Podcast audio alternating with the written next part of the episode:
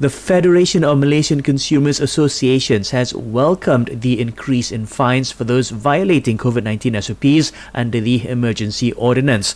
FOMCA hopes that the high compound will ensure further SOP compliance to boost efforts against the spread of the coronavirus.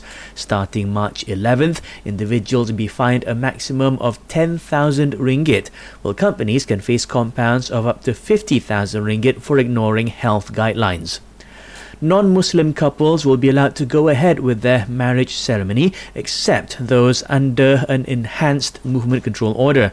The National Registration Department says the event can take place at its offices and non Muslim religious houses subject to SOPs. This includes a maximum of 10 attendees in MCO areas. Labuan aims to get 100% of its population vaccinated against the coronavirus. Authorities there are confident that residents will come forward to get the shot, despite a rise in propaganda rejecting the vaccine.